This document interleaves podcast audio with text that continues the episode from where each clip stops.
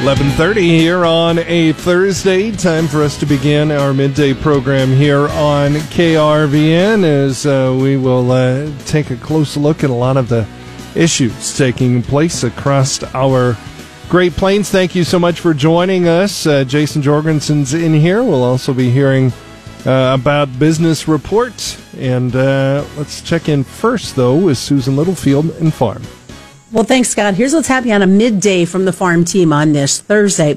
Alex kicks everything off at 1219 as the Rural Fellows applications are officially open. Then at 1245, I'll be speaking with FSA Administrator Richard Fordyce as we talk about CFAP 2 and what that means for producers. Then at 117, Chabella wraps everything up talking the Platte Institute and the Nebraska Farm Bureau with the economy. That's a midday from the farm team. All right, thank you so much, Susan. A lot going on there. Let's turn it over to Jason Jorgensen. And Jason, you just heard that a guy who wanted to be uh, very unique and be with one team his whole career has decided to call it a career. Yeah, just came across in the last uh, 15 minutes or so, but uh, Alex Gordon has announced he's going to retire as a Royal this Sunday in the Royals season finale against the Tigers.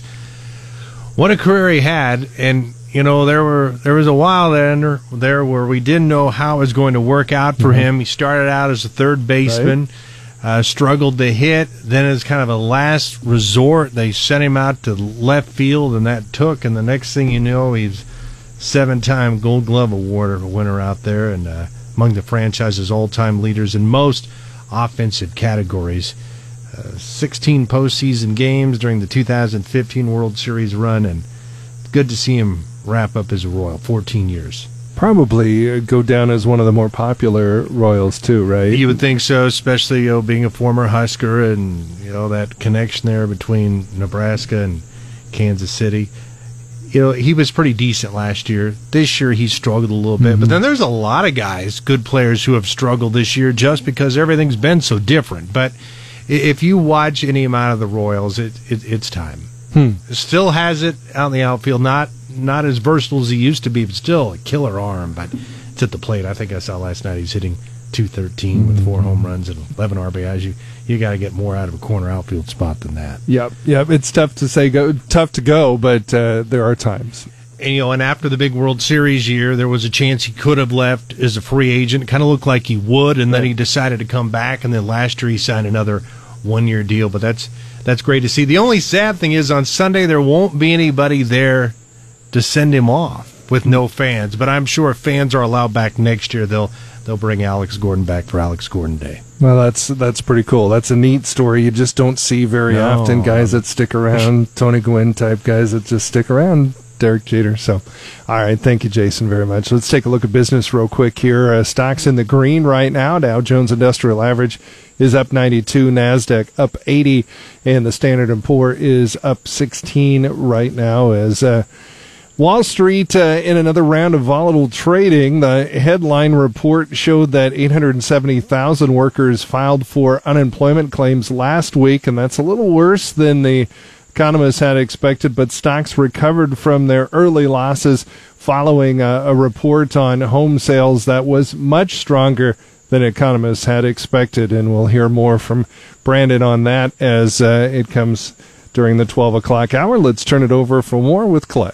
We talk now with Mike Zuzolo, Global Commodity Analytics, of our midday check of the trade. And Mike, we get out a lot of data today in terms of export sales and export shipments. And overall, you got to think soybeans, 3 million metric tons there in the net sales. Of course, China, a big player in all of the grains. But here at the midday, we're still lower with soybeans leading us both percentage wise and cent wise to the downside.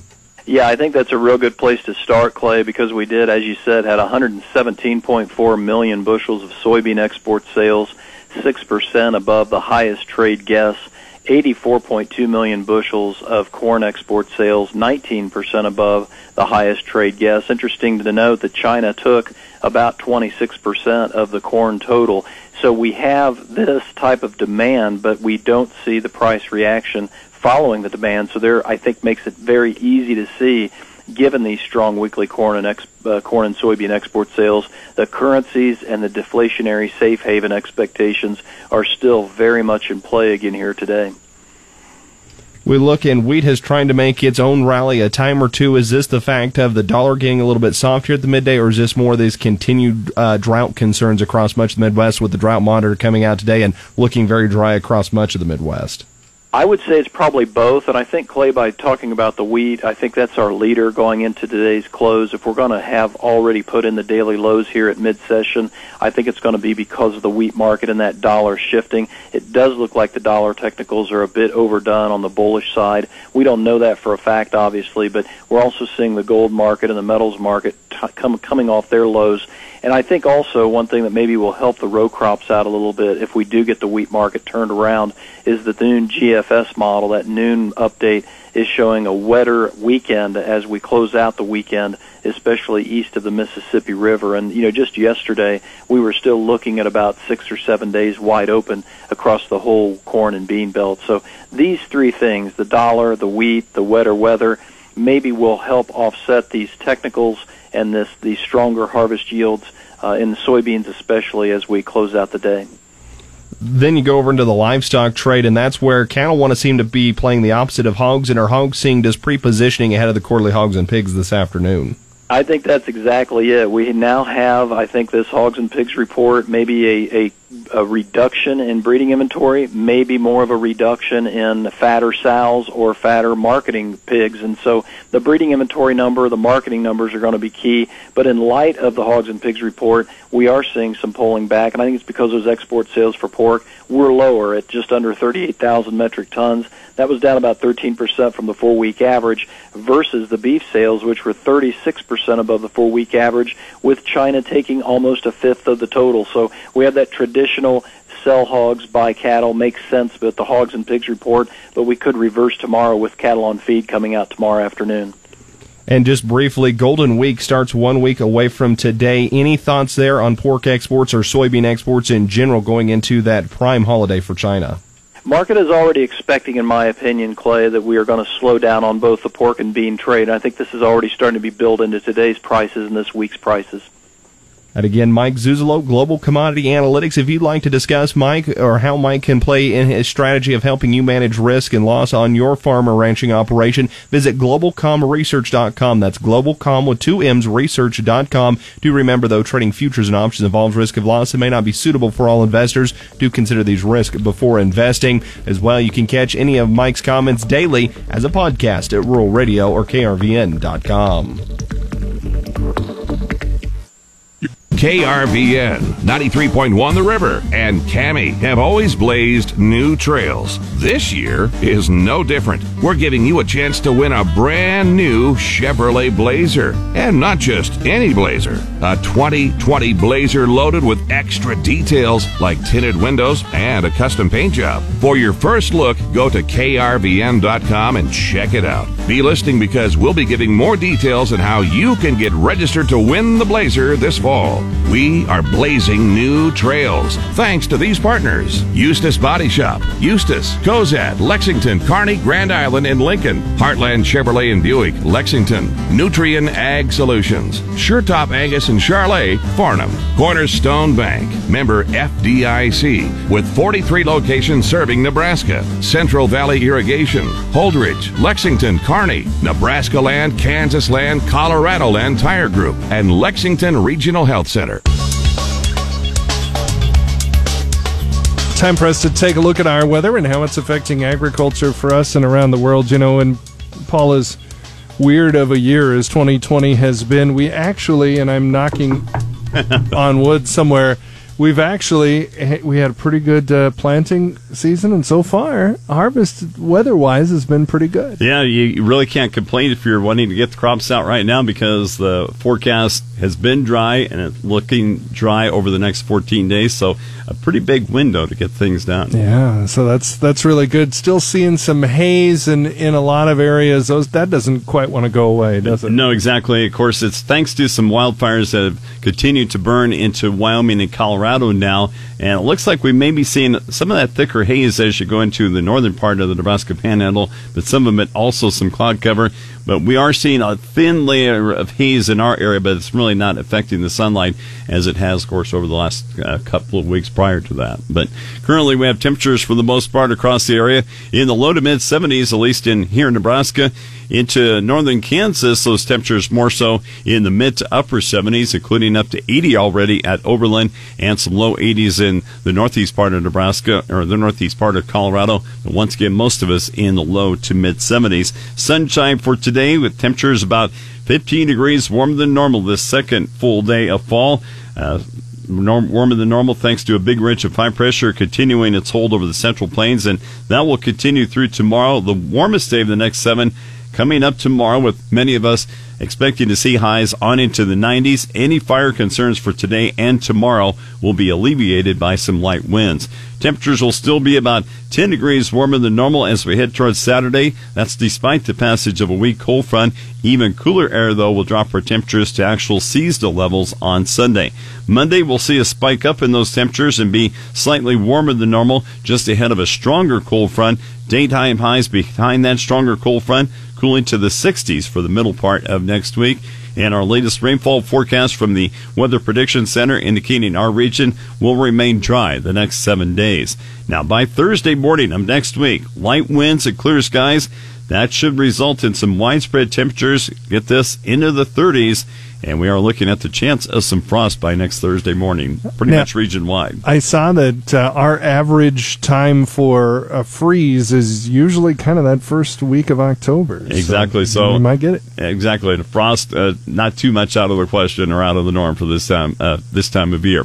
In the long term forecast, the Nebraska and Kansas temperatures will be slightly cooler than normal for Tuesday through the first seven days of next month. That may change in those later periods as some warmer air begins to encroach from the west because the main brunt of the cooler air over the next uh, 14 days is going to be off to our east and much of the warmer air will be off to our west. So we'll be right in the middle and probably be slightly cooler than normal. The low number rain is very likely for Tuesday through the 7th of October for Nebraska, Kansas, and much of the U.S.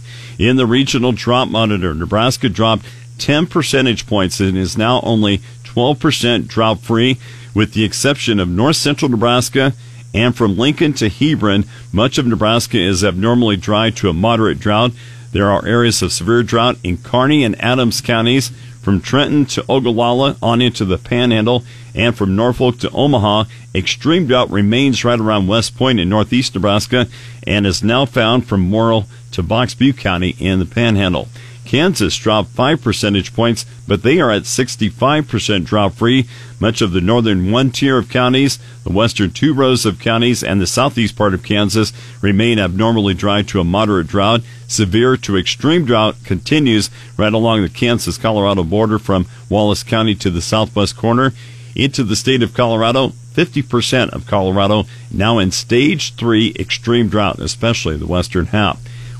Weather factors affecting the markets include a forecast of much cooler and mainly dry weather in the Midwest and very little rain in the forecast for central Brazil. The Midwest will be mostly dry the next two weeks, a pattern that favors corn and soybean harvest. Temperatures turn much cooler for the Midwest next week into early next month. Any rain expected with that cooling will be light and bring about only minor delays to harvest. Southern Plains crop and pasture areas will be dry over the next week. The dry trend favors row crop harvest and winter wheat planting. Soil moisture, though, is starting to decline for early wheat development and fall livestock pasturing in the Southern Plains. Central Brazil expects only isolated light showers through the next week, a pattern that's unfavorable for their soybean planting to begin. Southern Brazil will continue to be wetter through the next seven days. Okay, boy, those drought numbers, I don't get your attention, will it? Yeah, exactly. Yeah, 12% now of Nebraska only drought free, and that's just the south, uh, north central part, basically Valentine to O'Neill, and then from Lincoln to Hebron. And yeah, some staggering numbers out of Colorado with 50% of the state in uh, extreme, uh, what, extreme drought right now, wow. stage three drought for them. Mm. Mm. Okay. All right. What a difference a year makes. Holy cow. Well, mm-hmm. Thank you, Paul. I appreciate it. Where do you go to check in on your weather? Weather tab, krvn.com. KRVN will be broadcasting live in Cairo from the Antique Shop, Junction 2 and 11, Friday from 9 to 11. Stop by and register for the KRVN Blazer and start the Nebraska Junk Jaunt at the junction of Highways 2 and 11 in Cairo. The Rural Fellows Program is now accepting applications as they're seeking 200 students and 100 host communities for the 2021 program. I'm Alex Wojcicki reporting on the Rural Radio Network, and today we're joined on the phone by IANR Vice President and Vice Chancellor Mike Boehm. Mike, thanks for joining us today. First of all, tell us a little bit more about the Rural Fellows Program. Yeah, Alex, this is a, a terrific program. Uh, we've had some uh, shifts. The Rural Futures Institute and the Community Vitality Initiative out of Nebraska Extension um, got married on, on July 1. And one of those kind of uh, key parts is something called the Rural Fellows Program. This has been going on since 2013. Rural Fellows have spent 10 weeks living in rural communities across the state. And while they're there, they work with uh, innovators, we call them. These are local leaders that were interested in engaging and tapping the university in this way all of the communities from 2013 through 2020, it's about an average of $28,000 net positive increase on the economic impact per community. Uh, with this new marriage, the creation of Rural Prosperity Nebraska, this next step, we're doubling down on this uh, fantastic program and we're shooting for uh, increasing the numbers quite significantly. For example, in 2020, we dispatched 15 students to seven uh, Nebraska communities or regions, I would consider them. In 2021, uh, we are looking to send up to 200 students. That's right, 200 students to as many as 100 communities. And that's a huge increase. I mean, you guys went from sending out 15 college students to seven communities last year and then this coming year, you guys are you're planning to send 200 students to as many as 100 communities across the state. And I guess I'm curious why you guys are seeing such a big increase this year. The reasons there are a couple of them.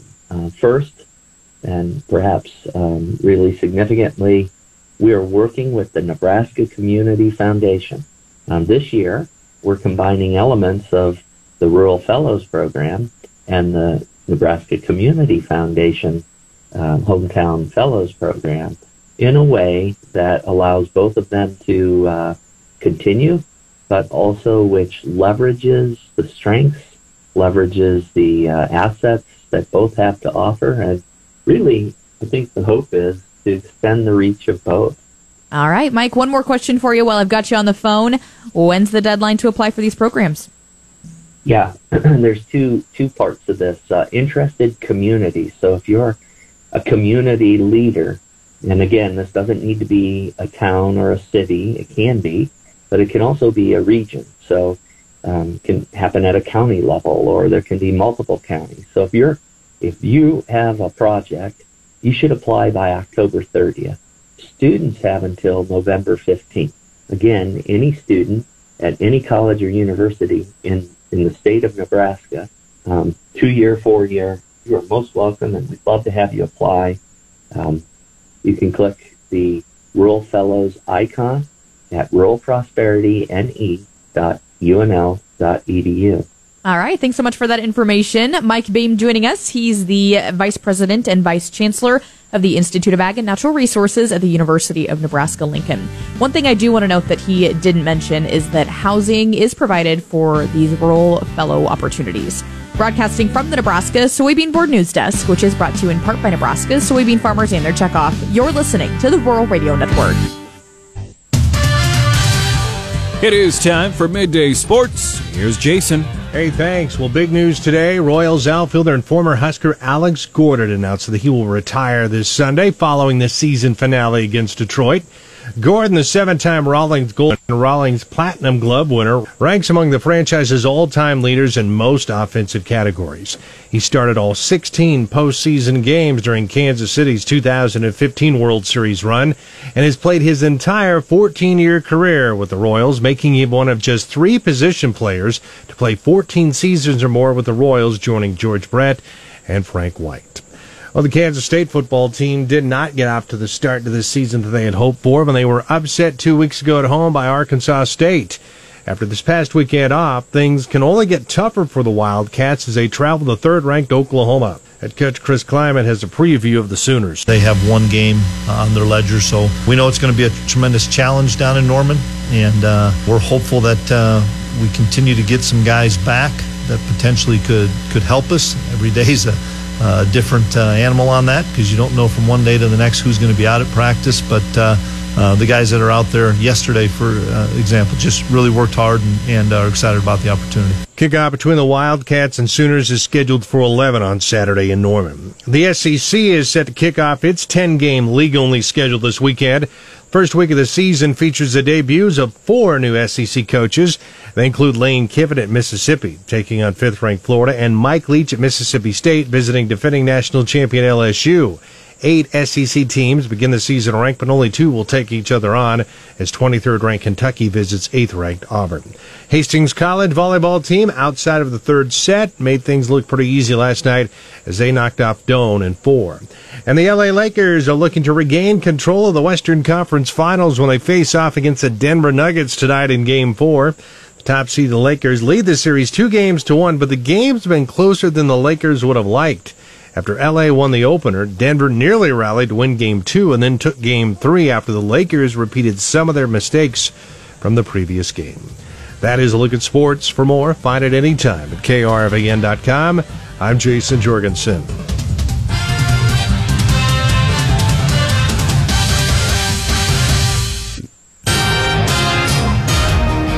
It is time for midday news, and our own Ellen Simmons is in. And boy, the news department, Ellen, you guys are absolutely just crammed today. And obviously, with one of the biggest stories, not only in Nebraska, but uh, in the Midwest as well. Mm-hmm. Yes, so the first degree murder trial of 26 year old Bailey Boswell started on Wednesday with potential jurors being asked by a special prosecutor whether they had read or heard anything about the case.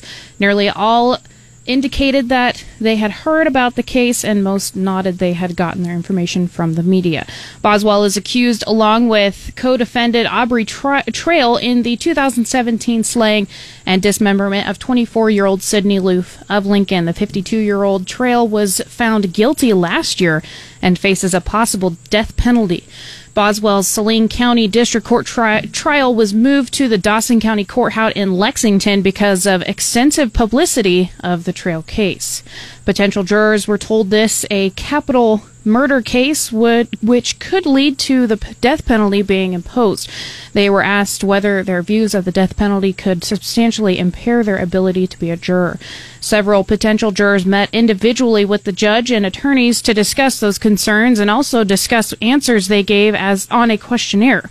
As a result, five jurors were dismissed. Several potential jurors were dismissed earlier for health and business concerns, and one person because he expressed he could be called for firefighting duty by the National Forest Service. Jury selection continues today with the possibility of another day of jury selection on Friday. A special prosecutor says a white Nebraska bar owner who killed himself after being charged with manslaughter for fatally shooting a black man during a May protest had been awaiting had been waiting to ambush people who were breaking into businesses. Special Prosecutor Frederick Franklin on Wednesday detailed more of the evidence against Jake Gardner. Gardner killed himself Sunday, days after a jury, a grand jury indicted him, ind, excuse me, indicated him uh, in the May 30 death of 22-year-old James Scurlock. The evidence included text messages and videos of the encounter that Franklin said countered Gardner's claim of self-defense. Any attorney for Gardner didn't immediately return calls seeking comment Wednesday. Well, there will be a there is a USDA food box distribution today um, and, until 1 p.m. at the St. Anne's Parish Center in Lexington. So you still have about 30 minutes to go on that. Tyson is donating boxes of meat, and Plum Creek Market will be donating grocery bags containing avocados, bell peppers, carrots, onions, cheese, eggs, tortillas, and dry beans. The USDA Farmers to Families Bo- Food Box program benefits those in need, and this program is expected to continue possibly through the end of the year.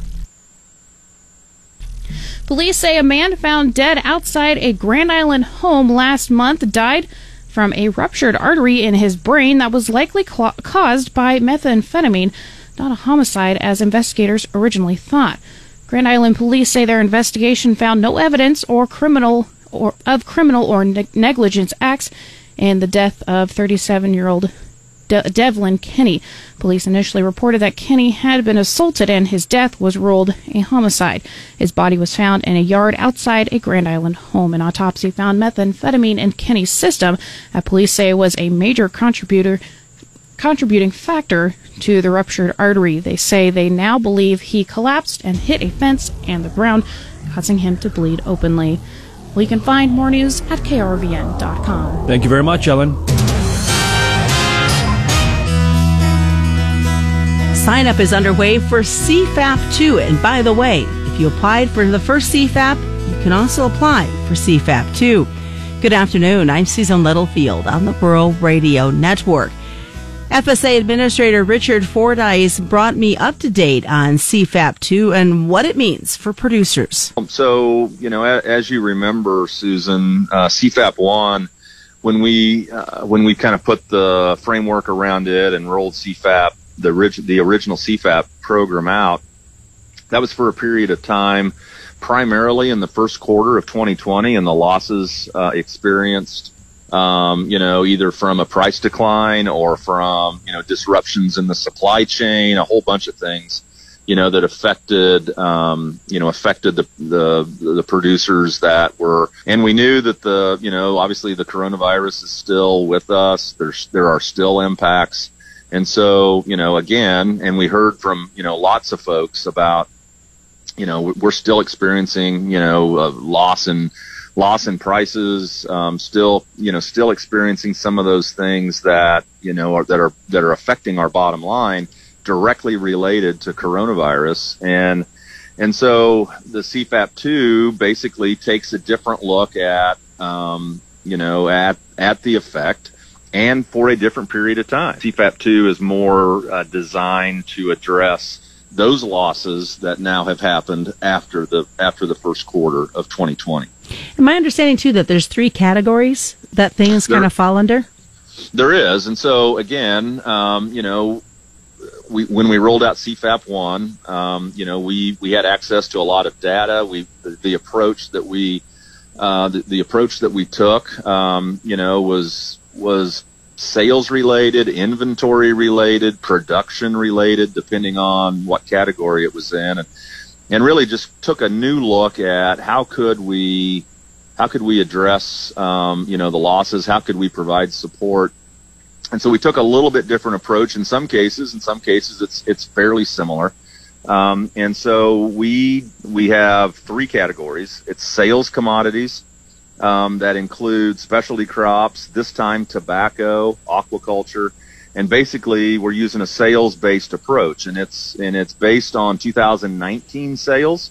And so you know producers of of specialty crops tobacco aquaculture and and the things that fall under that category we're going to take a look at their 2019 sales and that's just for uh, the production of commodities. It's not for you know, it's not for anything that that that commodity then was was um, uh, was had value added to it by doing some processing or additional packaging, um, but just the value of sales of commodities, and we're going to pay a percentage of that 2019 sales number, and so it's around 10 percent.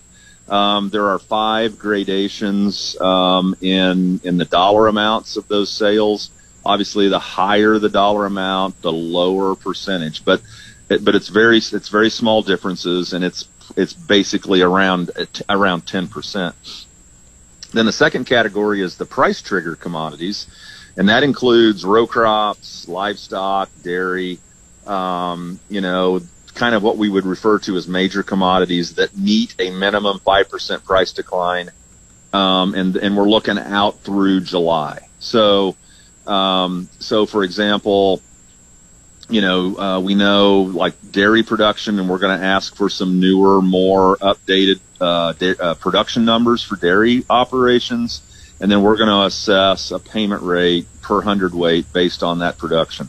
Um, you know, on the livestock side, it's a, it's more of an inventory approach, and we want to we're going to ask producers to provide us an inventory um, of market market type animals that um, that that would that will go into the marketing stream. Um, so we're excluding breed stock, um, and we'll get additional guidance out. You know, as far as what is the definition of of breeding stock, but basically, if you use cattle as an example, it's basically cows that have had calves or have calved, and bulls that have been exposed to the herd.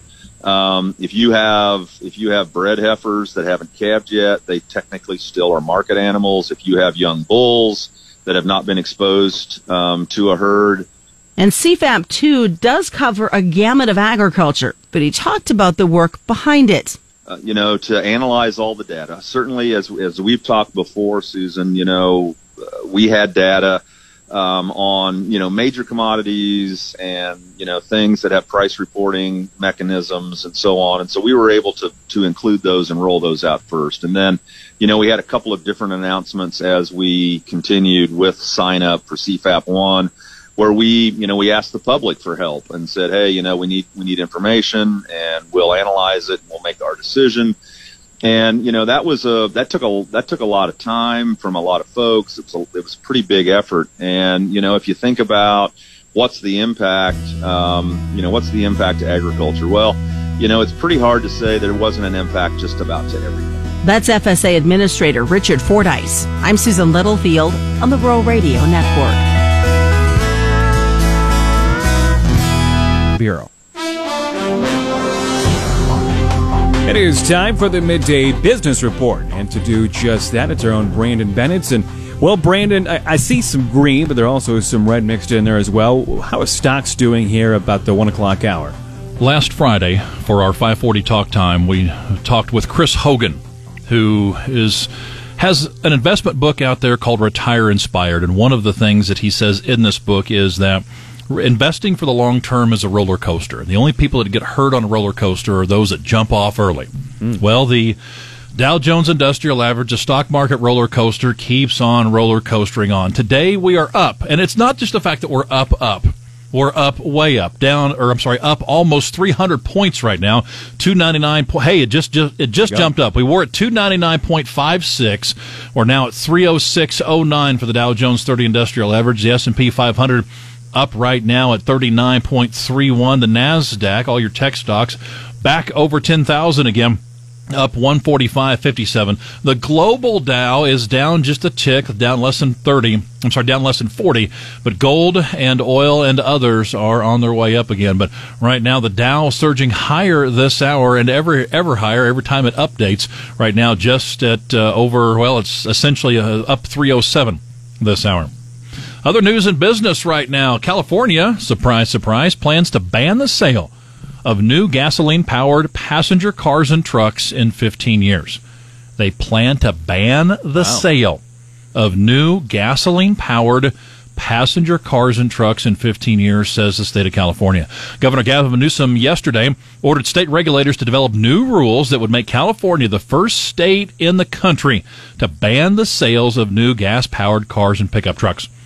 Newsom's plan would not stop people from owning such vehicles or for selling them in used car market, but it would prevent the sale of new ones beginning in 2035. I read an article about a week and a half ago that since the beginning of the year, Florida's population has gone up four and a half percent. Okay. Since the beginning of the year of 2020 because people who want warm climates are fleeing states like California. And actually, the number one state for the exodus out of California is just its neighbor, a couple states to the east, Utah. Really? Utah and Florida are picking up so many California residents because of the taxes, the climate, and I mean political climate. But then also when yesterday when California Governor Gavin Newsom says he is developing a plan to ban the sale of passenger cars and trucks in California. Now, unless there's a lot of Tesla options out there that become more affordable, then I don't really understand how. Uh, I guess the used market market, the used car market, uh, is going to go up. I suppose in what is it, 15 years? If you were looking at buying stocks, perhaps a used car lot, if it was publicly traded, would be a good thing. However, out of Texas, and this is something that uh, I have to raise an eye about, uh, Mr. Tyler Cavalli.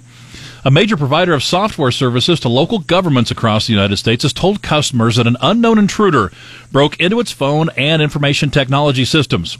It could not be immediately determined whether ransomware may have been involved.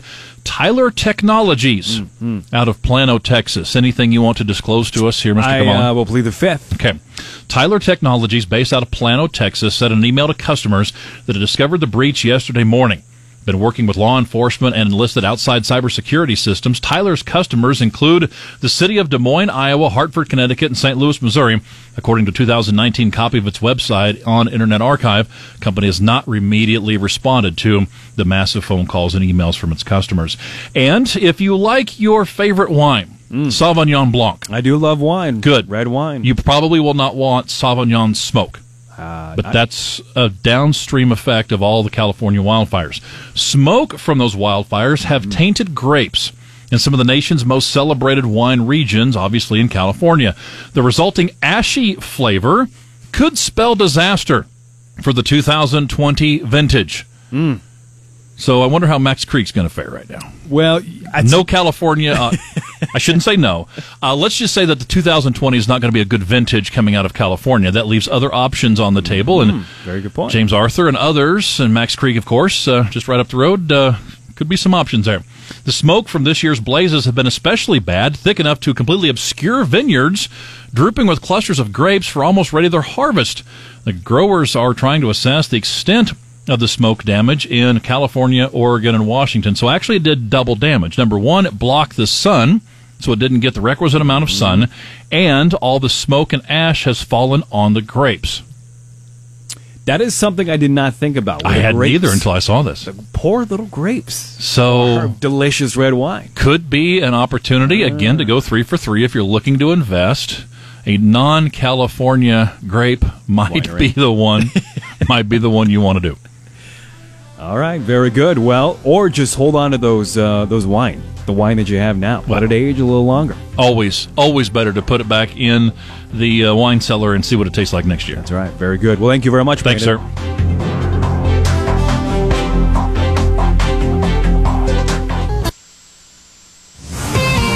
Proud to believe in America and owned by the Americans we serve. 880 KRVN. Institute and the Nebraska Farm Bureau released a joint policy brief on September 23rd examining the economic disruptions from COVID-19 on Nebraska's agriculture sector. The report looks at several areas, including regulations and the meatpacking industry, where there has been talk about having more smaller meat processors. Sarah Curry, Platte Institute Policy Director, says federal regulations is one issue.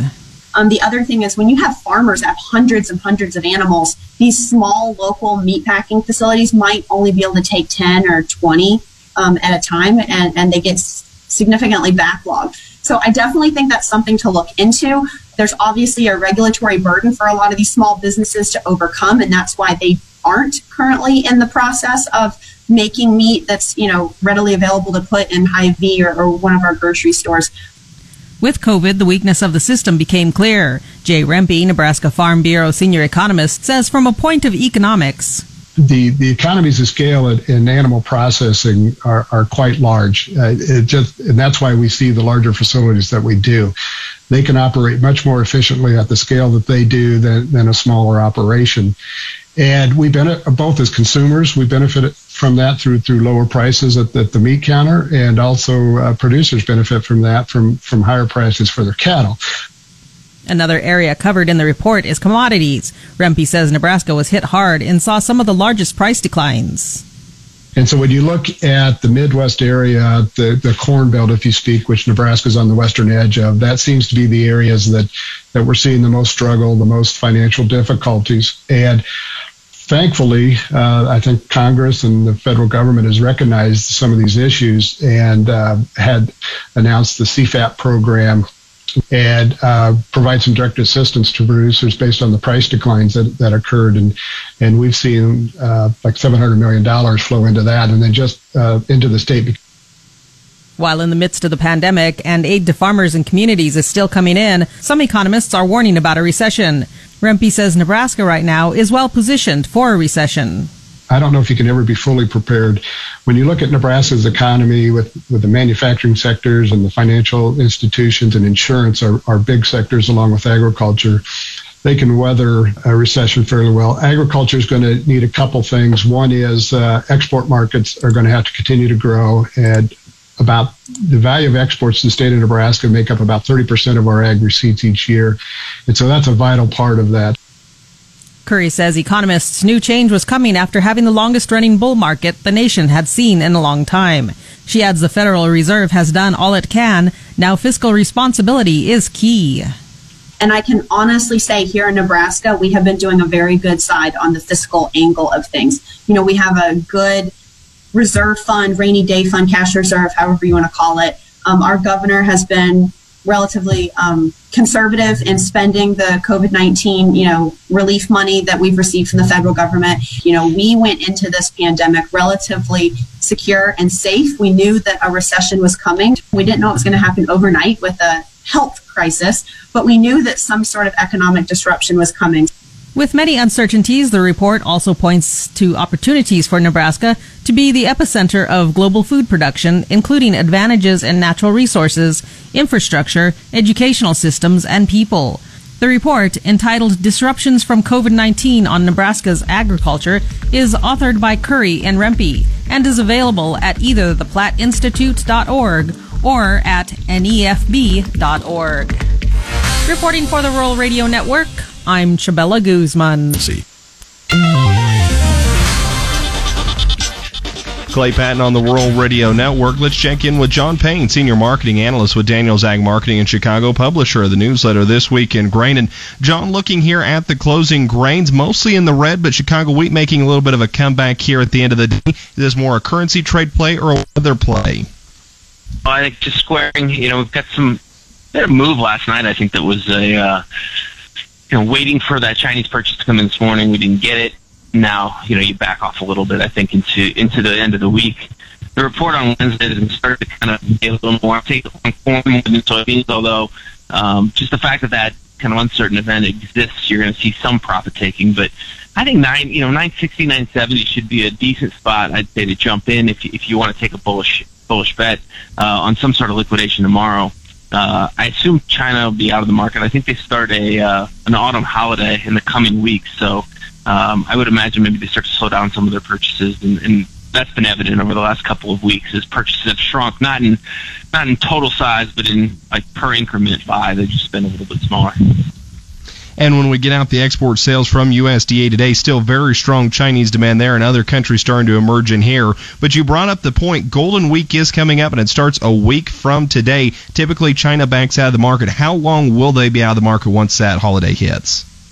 That's a good question. I, I don't recall them being out in this time period, but I just think it's a um, kind of an ominous sign that uh, you know when their their prices in their country fall a little bit, uh, they're they're basically meeting reserve quotas, and I think it's still a, a South American weather market to get it to leg higher. So China, I think it, they're going to be around, and you could hear you know Sonny Perdue yesterday really put the put the screws to them on shipments, and I think the USDA has been very aware of that. Um, so far, China has been pretty compliant this quarter.